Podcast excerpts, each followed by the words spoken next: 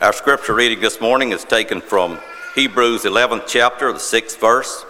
If you're following along in the Pew Bibles, you'll find that on page 1069. But without faith, it is impossible to please Him. For he who comes to God must believe that He is, and that He is a rewarder of those who diligently seek Him.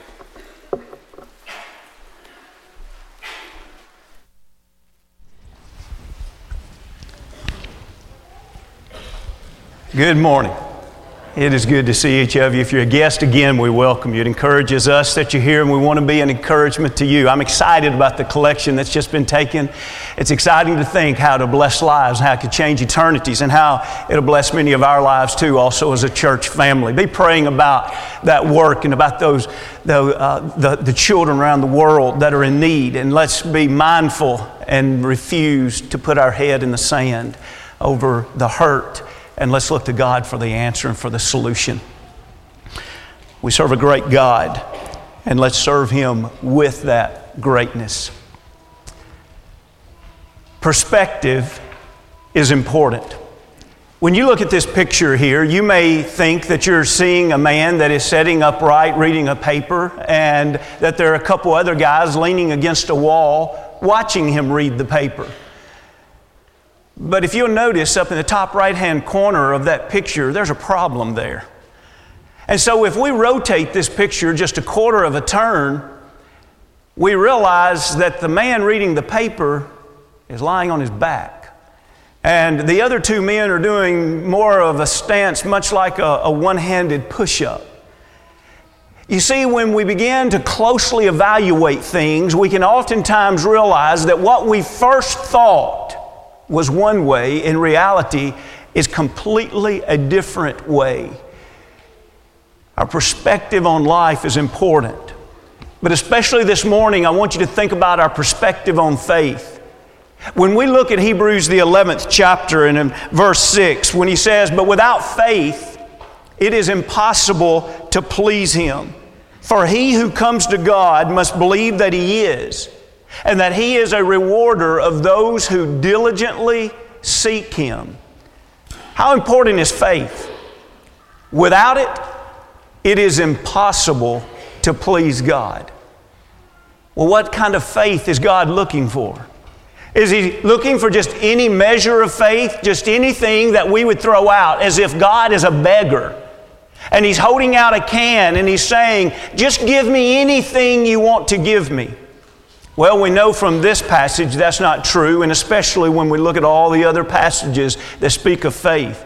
But just from this passage alone, we learn that first we have to believe that God is if our faith is going to be correct. But then it goes beyond that. We also believe that there is a judgment. And on that judgment, He's going to reward those who, third, diligently seek Him.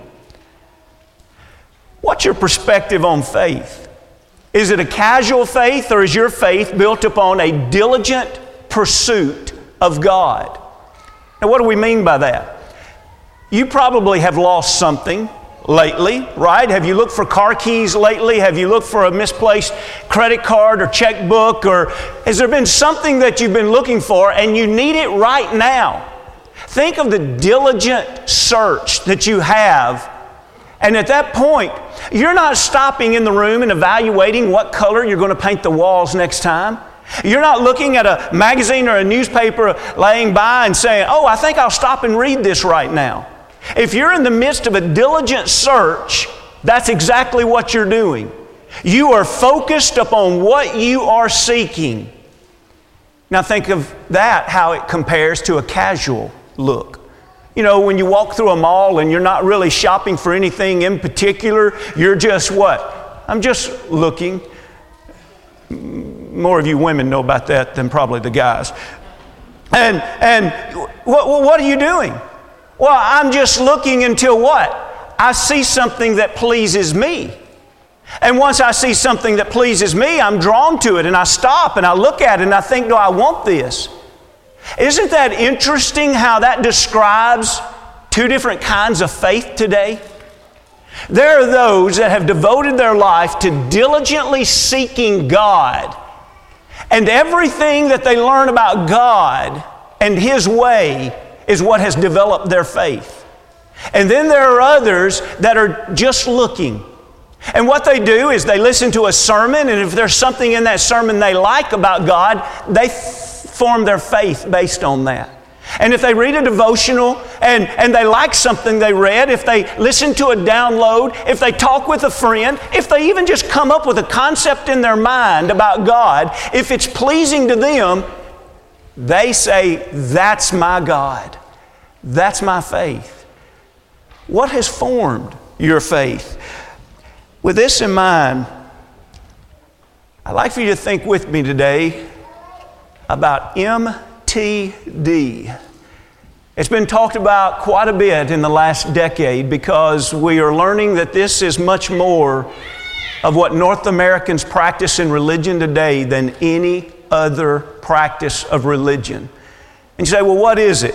It's moralistic, therapeutic deism. You say, well, where in the world did that come from? Well, it came from our fleshly nature. But where the revelation of it came from was a gentleman named Christian Smith or Chris Smith. He was a distinguished professor at the University of North Carolina in the early 2000s, and he received a, a Lilly Endowment to do research on the national faith of our young people. And so he was not going to target a particular faith. He was just going to survey and interview both of those, surveys and interview young people from all 50 states. And he's going to figure out what is their faith and what does it look like. Now he works for Harvard University.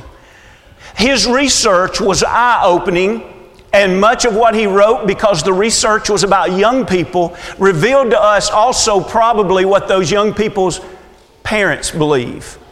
And probably what a lot of those young people's churches actually practice. Probably they do not teach it out loud, but they probably practice it. And it is a moralistic, therapeutic, deistic approach to life and to religion and to faith. Now, he explains you'll never walk up to one of these young people and say, What's your religion? And their answer be moralistic therapeutic deism. But if you go below the surface and ask them about their faith and what they believe and how they live out their faith, you're going to find that most people in America that claim a belief in God, it doesn't matter if they're Islamic or if they practice Judaism or if they're Mormons or if they're part of, of the Christian faiths, put in quotations there, the answers are usually pretty much the same. Here are five tenets of their faith. In other words, five creeds. They don't have these written down anywhere, but if you get to the bottom of what they believe, here's what they believe. Number one, they believe that God exists who created and orders the world and watches over human life on earth. Number two, they believe God wants people to be good, nice, and fair to each other, as taught in the Bible and most all world religions. That would be a part of the moralistic part. Number three, the central goal of life is to be happy and to feel good about oneself. That's the therapeutic. Number four, God does not need to be particularly involved in one's life except when He is needed to resolve a problem. And that is not true deism, but that's the concept of where the word deism comes into this. Number five, good people go to heaven when they die. And that's the combination of the moralistic and the therapeutic put together. So, what does this mean? Let's give a thought of, of how he came to this conclusion and then see what we need to do today because the truth is there's probably a lot of people in this room that has a lot more of this going on in their life than a faith that's built on Jesus Christ. And today, very well, will be a day that some of you hopefully will look back and say, I started looking at my faith in an entirely different way than I ever looked at it, and I realized that my faith was based much more on a humanistic approach than upon Jesus Christ. Because you see, what we're describing here, that, that people all across America, when they describe their faith, they're describing a faith that you can practice without Jesus. You don't have to have Jesus to believe any of the things that's just been said. As a matter of fact, most people today that call themselves Christians, when you ask them about their faith, they never mention the resurrected Lord. They never mention atonement or justification. They oftentimes will not even mention Jesus at all. Why? Because in America, we have turned our faith into something completely different than a relationship that submits oneself totally to Jesus. Let me give you a few quotes. This is what one young man said as we think about what's right and what's wrong, the moralistic approach. How did he draw this conclusion? Which, by the way, the moralistic approach is the idea that all God wants of us to be nice and kind. So if you're a nice and kind person, you're a good person. And remember the fifth one, and all good people go to heaven. So that's why there's not really a great need for evangelism because almost everybody I know is a good person, and why worry about it? Everybody's going to heaven anyway. And then another thing about this moralistic approach, when the interviews and all this is revealed, is that it has a lot to do with self improvement. In other words, if I'm not good right now, I'm working on it. And when you go to the, the bookstores today, you know, one of the largest section in bookstores today today is self improvement sections. Because it's the idea that I've got to go out into the secular world to find improvement, forgetting that the greatest improvement we ever have is becoming a spiritual person found and created again in Jesus Christ. Also, in our society today that's placing such a great emphasis on, on uh, physical fitness and athletics, this is very much becoming a part of what people today are identifying as moralistic good. In other words, if you're healthy, now you've become a more moral person. And then also just the idea of success is also wrapped up in this. If you are considered among your peers as successful, now all of a sudden, some way you become a moral person. You become a good person just because you found out how to make money or just because you've got an achievement in the community or by some college or workplace or whatever. And so here's some quotes. A 17 year old boy from Utah, he looked at his religion like this, his faith like this. He says, I believe in, well, my whole religion is where you try to be good. And uh, if you're not good, then you should just try to get better. That's all. And for a lot of people, that's all. I, I, wake up every day to be good, and I raise my children to be good. And that's why I bring them to church, is ultimately I just want them to be good. Okay, you don't need Jesus for that. If that's all we're doing is just trying to create a standard that says if you do this and you don't do this, you can be a good person. Well, you don't need Jesus. You don't need atonement. You don't need redemption if that's all your faith and your religion is. A non religious girl that believes in God, but non religious from Maryland, explained it this way Morals play a large part in religion. Morals are good if they're healthy for society. See, there also is no standard in much of religion in America today of what is absolutely right. So when we talk about the good, and this is the second part of this is huge that we won't have time to develop this morning, but who gets to define the good? When all across America people are saying, God just wants me to be good, the, the interesting thing is, very few of them allow God to define the good. And so when you put the moral therape- therapeutic together, the therapeutic is I need to feel good, so all of a sudden, whatever makes me feel good becomes moral. And, and maybe we can look at that just a little bit more later. And so she says, morals play a large part in religion. Morals are good if they're healthy for society. So, see, that's this new version of, of what is the standard. Like Christianity, which is all I know, the values you get from like the Ten Commandments. I think every religion is important in its own respect. You know, if you're Muslim, then uh, Islam is the way for you. If you're Jewish, well, that's great too. If you're a Christian, well, that's good for you. It's just whatever makes you feel good about you. So, see, now in this one quote, she's moved from a moralistic mindset that society gets to decide what's moralistic, whatever we think is healthy for us. And then in this one quote, she moves over to the therapeutic part that says, and by the way, the reason you want to do good is because ultimately it makes you feel good. And that's what drives the faith in those that practice this particular faith. Is the therapeutic. As we look at this next slide, we see a picture of perhaps a woman in some kind of, of therapy. And I just want to make mention at this point I am not by any means putting a negative slant on individuals that are able to help other individuals or individuals that go and receive help from others. It's a wonderful thing when people can go and receive godly and Christian counseling. It's a wonderful thing when someone can guide someone in life to take steps closer to God. That's a wonderful thing. And so we're not by any means criticizing that in any way. But this is the idea that when people are looking for faith, how they live out their faith, the most common responses has to do with, I feel good when. And that becomes the standard of what is good based upon how it makes me feel. In other words, it is completely void of repentance.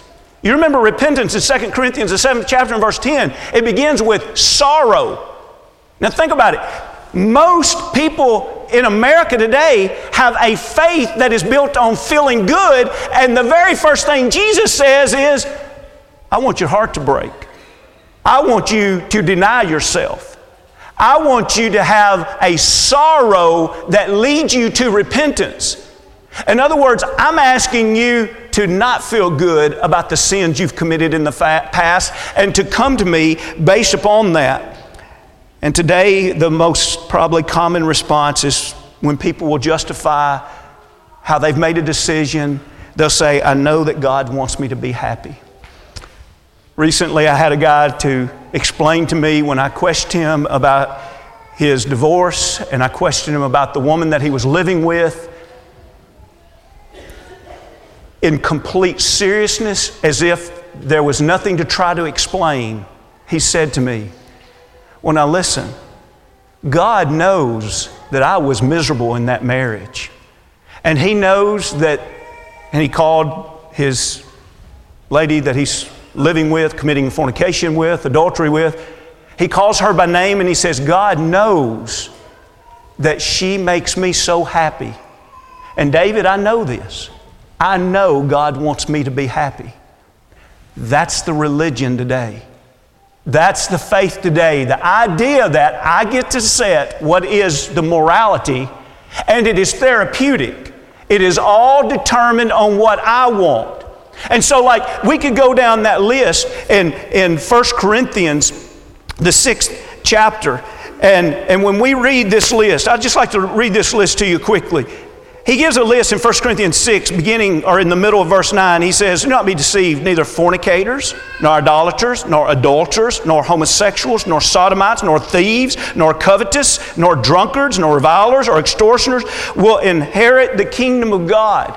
We go down that list, and, and what we learn in that list is we learn that God says those are sin. And you can inherit the kingdom of God practicing those things. But see, that's not the faith that most people today that call themselves Christians have. The faith that most people have today that says, well, listen, I, I, would think that adultery as a rule of thumb is a sin, or homosexual as a rule of thumb may be a sin, but listen, for me it's different. It makes me feel good, and I know that's what God wants. And so I am an exception in practicing this. And so, therefore, we begin to justify. Here's what one 15 year old explained God is like someone who's always there for you. I don't know, it's like God is God. He's just like somebody that will always help you go through whatever you're going through. When I became a Christian, I was just praying, and it always made me feel better a girl from Washington, she said, I guess for me, Judaism is more about how you live your life. Part of the guidelines are like how to live and I guess be happy with who you are. Because if you're out there helping someone, you're going to feel good about yourself, you know? Listen, it's wonderful when we pray and we feel good about praying. It's wonderful when we help and we serve someone and we feel good about helping them. But do you realize that should never be the standard of why we do good? We pray because we want a close communion and relationship with God. We serve others because of our God, not because of them and not even because of how it makes us feel. If we are true sacrificial servants, That means we are going to serve so much that many times it's uncomfortable. Many times it's a what? Sacrifice where we say, right now, I'd rather be doing this, but I know what God's will is for my life, and so I'm going to do this. And so, therefore, we don't at the moment feel better. But you see, that would be us forming a relationship with God, and our faith is formed completely around God and not around this concept that God wants me to be happy. And so I pray when it makes me happy. I study the Bible when it makes me happy. I serve others when it makes me feel good. Listen, out of all of his study, this is probably the revealing fact of all revealing facts. It's a big statement the primary life goal of most today in America that define their faith ultimately comes down to feel good and be happy. In other words, they may, that might not be the first words out of their mouth, but if you'll sit down and interview them for just 15 minutes, and you get beyond the surface of do you believe in God, what's your faith in God, very quickly Individuals in America will start talking about how they know that God wants them to be happy. It's really interesting when you think about how it's stripped out of the concept of faith, sanctification. The idea that we've been pulled out of, wor- out of the world that is what? It's driven by desire and lust of the eyes, lust of the flesh, and the pride of life what I look at and want, what I look at and desire, and what I want me. I want life to be about me. We've been sanctified by that, by Jesus Christ, and we've become a part of a kingdom that's what? It's all about the King. And it's us submitting to the King and saying, God, not my will, but your will be done. The third one is deism. Now, in the 18th century, there was a classic teaching of deism where it was the idea, stating it very plainly here, but it's the idea that God created the earth and then totally stepped back from it. Now, Christian Smith says, I realize that I'm not using deism in its classical sense, but it is the idea that the most common belief in America today of those that call themselves Christians, the most common belief is that God created but he does step back. In other words, like they wouldn't believe in living a life like Paul lived when he said, I'm crucified with Christ, nevertheless I live, yet not I, but Christ lives in me. Or like in Colossians 3, where he says, Christ who is my life. For most people today in America, their faith is more like God wants me to be happy, so, whenever I feel like I'm in a situation where I'm not happy, I can call on Him and He will come and He'll answer my prayer so that I'll be happy. He will get involved in my life to make this happen so that it'll work out the way I want. But then the beauty is, once He's taken care of me, I can kind of send Him back to the back of the room again. And I'll just call on Him if I need Him later. Here's the way it would be said a 15 year old boy from California said, God is like an entity that decides when, if he wants to intervene with a lot of things. To me, God is pretty much like intervention, like extreme luck. Say you're $50 away from something and you find $50 on the floor, then that's probably God intervening or something like that. But other than that, it just seems like he's monitoring. He's just kind of stays back and watches, like he's watching a, like we're, he's watching a play, like he's a producer. He makes the play all possible and then he watches it. Now, if there's something he doesn't like, he changes it. One 14 year old boy described it this way Sure, I believe in God, and when I'm in trouble, I sometimes think about that. That is the idea that most today in America that claims a faith in God their faith is in the idea that God wants me to be nice and good, and the beauty is I get to define what that is because it's whatever makes me happy. And I know ultimately that's what God is doing. He is doing everything in this universe to make me happy. Notice, I'm not a part of this kingdom where it's all about God and I'm serving God. It's that God has become a part of my kingdom and He's serving me. And the good thing is, He's available. When I need Him in my life, I invite Him in, but then on Friday or Saturday night, if I want to go do whatever I want to do, He doesn't mind stepping in the back room, and I do whatever I want to do, and my God's fine with that. Here's a quote from Christian Smith This God is not Trinitarian. This God is not demanding. He actually can't be since his job is to solve our problems and make people feel good in short. God is something like a combination divine butler, in other words, he's on call when you want him, you can send him back when you don't, and cosmic therapist, this really powerful individual that's supposed to make us feel good. He is always on call, takes care of any problem that arises, professionally helps his people to feel better about themselves, and does not become too personally involved in their life. In other words, if you've ever wondered why, over the last 10 or 15 years, no matter what church people go to in America today, most of them tend to be united. They can talk at work about their faith, they can talk about their religion, they can talk about what drives them in life, and unity exists. And you look at that and say, How can this be? It's like you guys totally have different faiths. Well, it only looks like different faiths on the surface. Below the surface, most people in America today believe the same thing. One of the great truths about people today in America is they cannot articulate the doctrine of the churches they attend. Why? Because their faith does not come from the practice of something. Their faith actually comes from within. What I learned today. Number one, I learned among a large number of people today who call themselves Christians, their actual faith has nothing to do with Jesus Christ. Number two, a large number of people today have a faith that is more centered on themselves than on God. Number three, Jesus didn't die for our sins so he could be our butler. I hope you'll come back tonight. Tonight, we're going to look into the Word of God to see more about where true, godly, God given faith comes from. Are you listening? Ephesians 4 and 5 says, There is one Lord, one faith, and one baptism.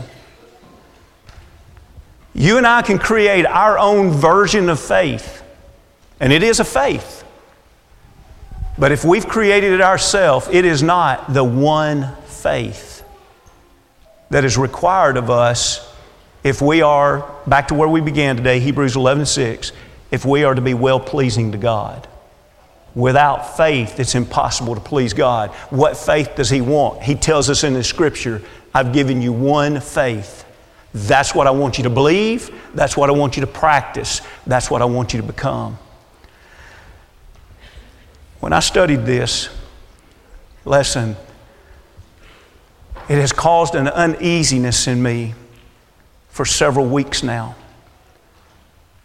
Because the more I'm around people that claim to be Christians, the less I hear about Jesus and the more I hear about themselves. Feeling good. I beg you to come back tonight. Let's get deep into the Word of God. And let's make sure that we evaluate our own life and our own faith, we just might be a lot more humanistic than what we first thought. But it doesn't have to stay that way. Isn't it wonderful that God gives us the opportunity to repent? Isn't it wonderful that He gives us opportunity to grow and to mature? Wherever we are today in our faith, the truth is we don't have to be here tomorrow. We can make a decision today to grow. We can make a decision today to turn toward God. And I hope that every one of us will do that. Isn't it interesting that the first place that Jesus began was He said, Deny self, take up thy cross, and follow me. It is a sacrifice, but it's worth it. It's where we truly find a life that truly is worth living. Can we help you this morning in any way? We're all in this boat together, and that is we're trying to serve God and help each other and encourage each other so that we can spend an eternity together. And so, if, if you're ready to be immersed into Christ for the remission of your sins, you're ready to be restored, maybe this morning you're, you just want further study, more prayer, if there's something that we can do individually with you, look, we don't claim to have all the answers, but we do believe in God that does, and we believe that His holy book is a complete revelation to us that tells us everything we need to know about our faith. If we can help you in any way, comes we stand as we sing.